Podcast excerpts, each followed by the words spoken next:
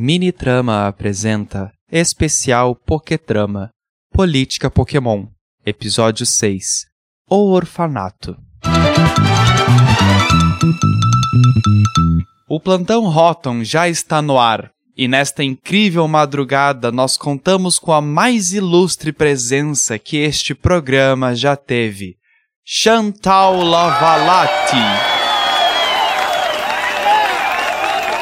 Ramon, é um prazer estar de volta com você neste programa. O prazer é todo nosso, Chantal. Então, me conte. Fiquei sabendo que um certo alguém estava de aniversário na última semana Confere isso, produção. Ramon, isso não se fala em rede nacional. E você sabia que atualmente é uma das mulheres mais pesquisadas nos atuais buscadores da internet? Tá falando sério? São mais de 500 milhões de resultados. No, tu tá brincando comigo. Eu não posso ser a mais buscada. E por que não? Confere lá. Tem até a sua data de nascimento. Ramon. Ah, eu amo essa mulher! Chantal. Além de ser a mulher mais pesquisada e uma das mais influentes da atualidade, você está aqui pela quarta vez por ter sido nomeada como diretora da Liga Nacional. É verdade. Nesse último inverno fechou 60 anos que atuo como treinadora e agora eu faço parte do Hall da Fama da Liga Nacional. Isso sim é notícia, minha gente. Mas vem cá, me dá uma ajuda. São mais de 264 insígnias, mais de 30 países, quatro títulos na E4 Mundial e tantos outros em sedes locais. E contrariando tudo o que nós sabemos, todos eles, sim, e todos eles com um time formado apenas por Pokémon do tipo fantasma, o mesmo com que eu iniciei a minha jornada como treinadora. Isso é inacreditável. Top coordenadora e top monotipo. Você é a nossa rainha, Chantal. Vocês todos sabem que é muito atrapalho envolvido. Treinamento atrás de treinamento, mas não deixem de achar que a diversão não existe. Ela existe. E sou mais do que abençoada por ter comigo um time que tem Oshi. Você nunca trocou o Pokémon que carrega, não é mesmo? São os mesmos 12 que você alterna de acordo com o oponente. Exatamente. Nós, nos últimos 40 anos, eu não troquei ou capturei nenhum dos meus Pokémon. Eles estão comigo há tanto tempo que nunca me passaria pela cabeça deixar de tê-los ao meu lado. Ser uma treinadora do tipo fantasma é uma benção para mim. Isso, minha gente, é uma treinadora de verdade. Você, Chantal, inspira a todos nós e a cada vez que você pisa nesse estúdio, eu me revigoro com toda a sua vitalidade. Muito obrigada. Mas eu preciso perguntar: é aquela pergunta? É aquela pergunta. Aquela pergunta que nenhum jornalista mais faz, pois sabe a resposta. Aquela pergunta que nem mesmo a internet sabe a resposta. Chantal, quem você era antes de virar uma top treinadora? Qual é a sua história? Acho que ao chocar pela plateia. Muitos de vocês não tenham vivido o que eu vivi. Que muitos de vocês não tenham sofrido com o horror de 60 anos atrás, quando o mundo inteiro congelou no que hoje conhecemos como Zero Kelvin. Vocês aprendem sobre isso na escola. Leem os livros, mas será mesmo que entendem as consequências daquele ato? em que até mesmo os deuses tiveram de interferir? Eu não acho que entendam. Eu nasci há 80 anos em uma pequena cidade do interior do sul. Uma cidade com pouco mais do que 4 mil habitantes e que, a chucar pelos depoimentos das pessoas que encontrei ao longo da estrada, passavam dificuldades com os cortes de incentivos governamentais e a nova política de união das terras do atual presidente para melhorar a administração. As pessoas estavam sofrendo com as decisões imbecis dos políticos daquela época. E minha mãe, uma mulher solteira que teve o infeliz amargor de ser largado pelo namorado, ao saber que estava grávida, tomou a decisão de dar à filha uma oportunidade de crescer em segurança e com alguém que pudesse prover alimentos e conforto que ela não poderia. Eu fui deixada no orfanato da senhorita Malena, dois meses após meu nascimento, com nada mais do que um pacote de fraldas, três mamadeiras e uma bolsa com uma dúzia de roupas infantis. Ela mentiu para a recepcionista sobre meu nome, pois em nenhum registro da cidade havia uma família com o sobrenome Lavalati, e por causa disso eu nunca pude rastrear a minha família biológica. Eu era recém-nascida, mas isso não tornou as coisas mais fáceis. Eu possuía um distúrbio que mais tarde foi diagnosticado como alimentar e que me causava fraqueza e, por consequência, eu frequentemente adoecia. Nenhuma família desejava uma criança fragilizada. E por isso eu me vi crescendo e com cada vez menos esperança de ser adotada por uma família qualquer. Meus irmãos de orfanato foram adotados, novos chegaram, e eu me transformei numa irmã mais velha daqueles mais novos, que ainda perdidos naquele mundo precisavam de um colo para desabafar e uma mão para acariciá-los nos momentos de dificuldade antes de dormir.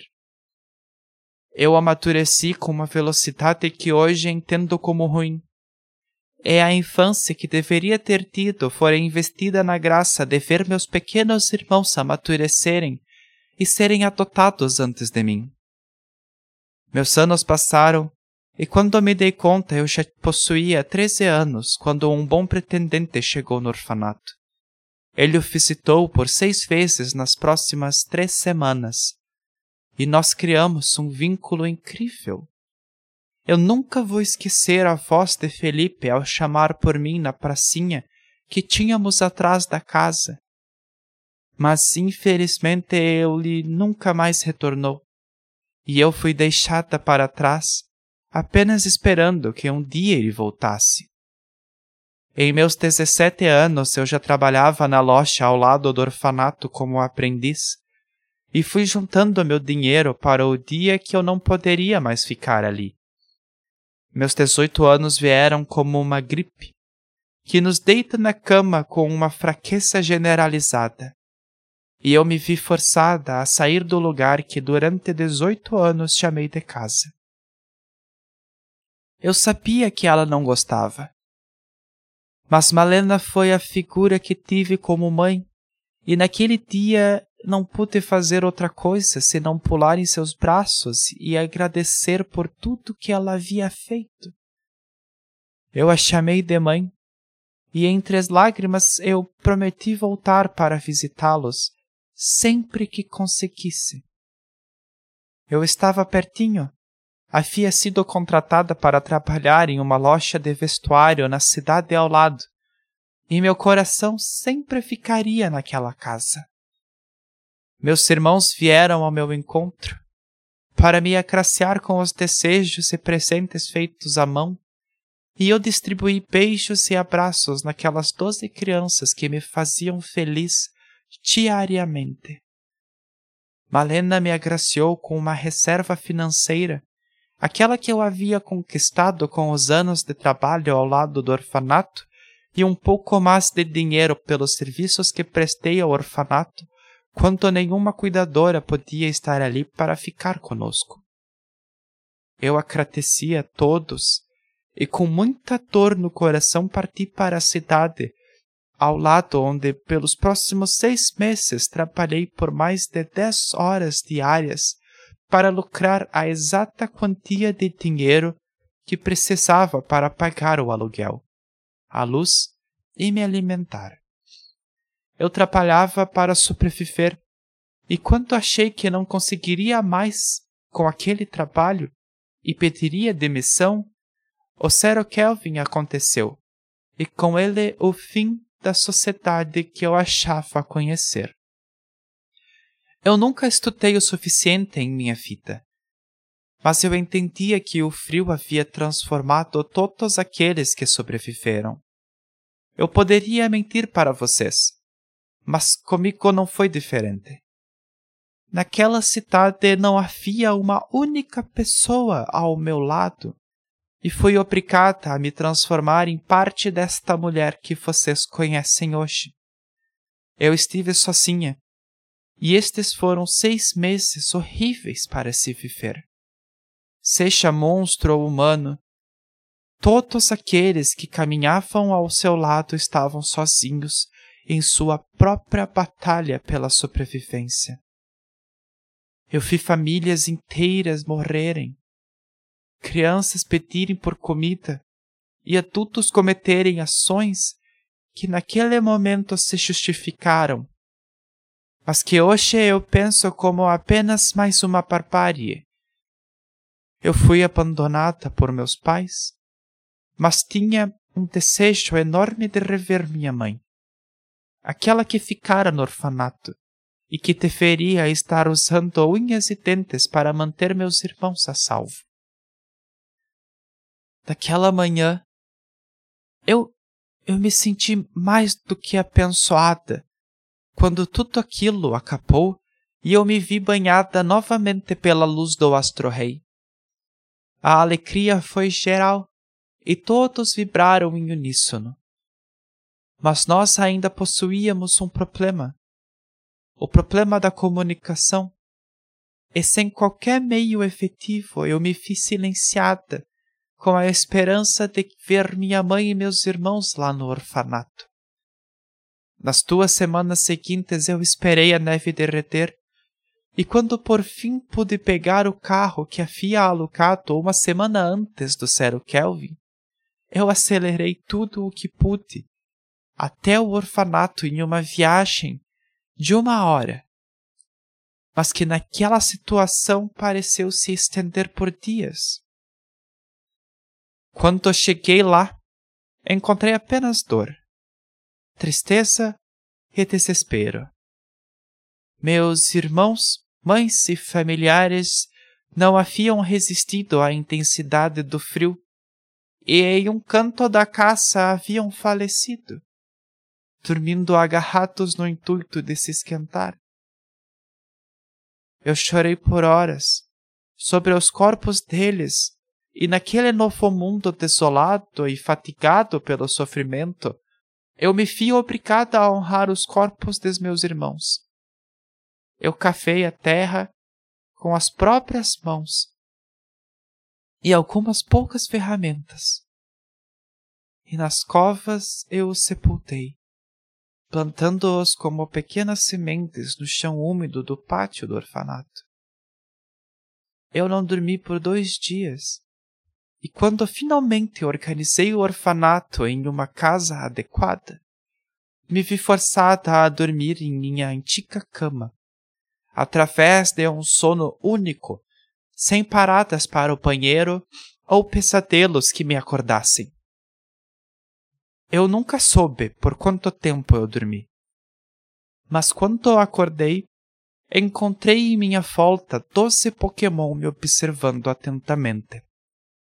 Duskull, Shuppet, Yamask, Litwick, Fatump, Gastly, Driflo, Honedge, Pumpkaboo, Sandygast, Mimikyu e Drippy.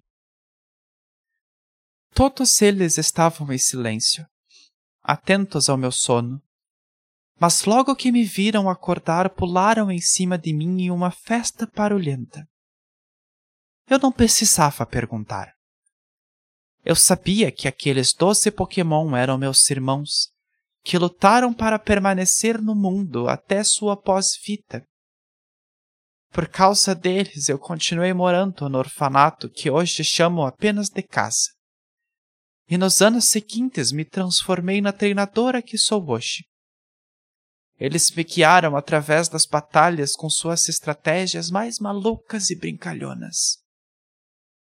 Me levaram para passeios por um mundo que eu achava não existir e que se satisfazem com todas as conquistas que tivemos nesse mundo que criamos. Eu cresci para me tornar a maior treinadora do tipo fantasma. Na maior treinadora que esse mundo já viu.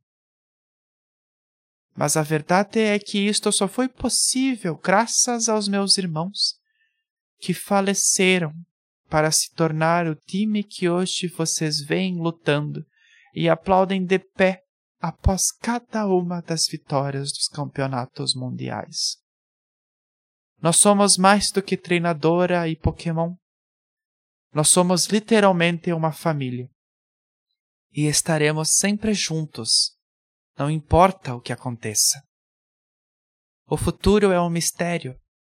E como uma treinadora fantasma que sou, é minha responsabilidade em entender e aceitar os frutos que a vida gerará através dos anos que se seguirão. Eu devo tudo a eles e sei que quando o meu momento chegar, eles estarão ali por mim, aguardando para que eu finalmente retorne para casa, junto de minha verdadeira família. Essa é a história de Chantal Lovalati, a top treinadora do tipo fantasma, que ontem, aos 89 anos, faleceu no hospital Veridian após uma parada cardiorrespiratória. Suas pokebolas foram encontradas dentro de sua mochila ainda no hospital, mas aparentemente haviam sido abertas durante sua internação.